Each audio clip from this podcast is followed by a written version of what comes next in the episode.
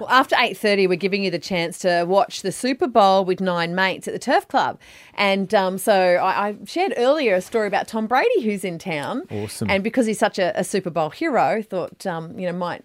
Might open up the phones to talk about when, when you've had a, an opportunity to meet, um, you know, One of your heroes.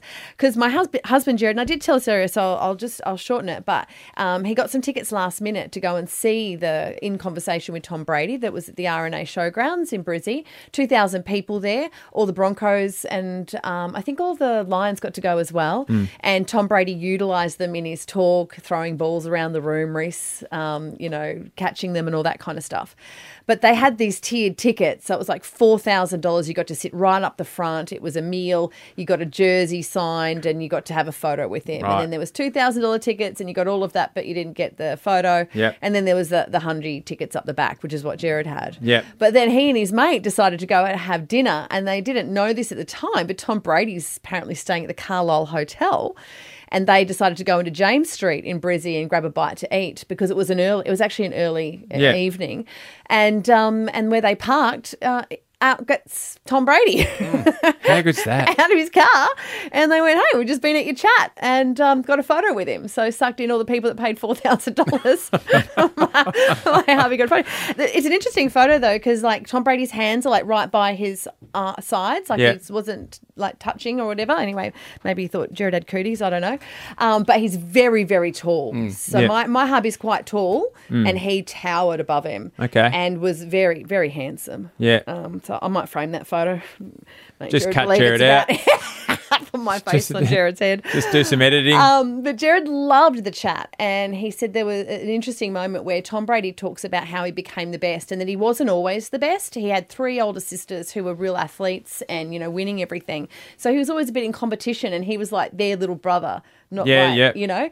And um, and so he, with this competition, he, he got into all the colleges and all that kind of stuff. But even at college, he wasn't getting opportunities. He was good, but not good enough, not big enough. He said he was a late bloomer and a late grower. And then um, he was having some moments where he wanted to quit, and then he started going to the psychologist, the team psychologist, weekly, and has continued that over his life. And the psychologist changed his thinking to be you've got to be the you can't control what you can't control, so control what you can control, and that is be the best. Even if you only get a few minutes on the field, be the best in that few minutes, and that carried through, and he's become the best. What twenty one seasons with the the Oh, it's Patriots and all amazing those record, Super yeah.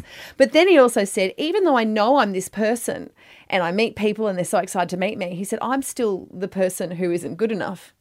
And Right. I meet people and I think, whoa, I'm meeting that person. And he shared a story about Michael Jordan.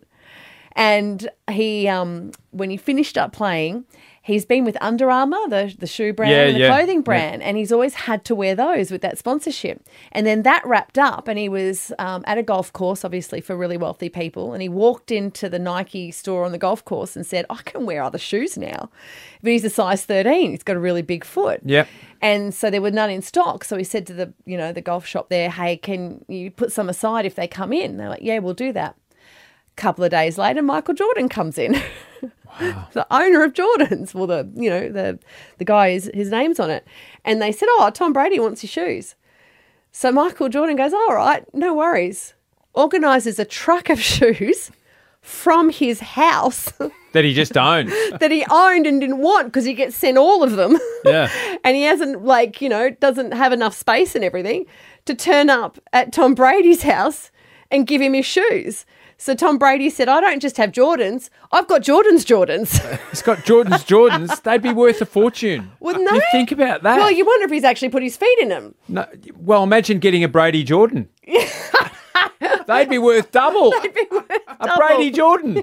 No, wait.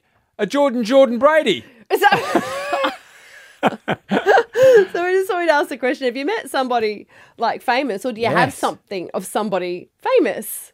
Yeah, like get on the phone now. We love Mm. these stories. Like who what what was your who was your hero and did you meet them? And do you did you get something from them? Yeah, I should end that story. So then, Yeah. because he got Jordan's Jordans, they Yes. then organised to meet. And he said, when I met him, I was like blown away and teach me everything you know. And that was, I guess, the part of the story is that you never, you can be as the top of your game, but there's still more to learn. So teach me everything you know. He's going to play basketball now. Double five seven one one zero two nine. Ignite the night at SeaWorld Carnival. Select nights this February. We've actually got a double pass to Carnival up for grabs. Give us a call. Did Mm-hmm. you meet your idol? Oh. Yeah.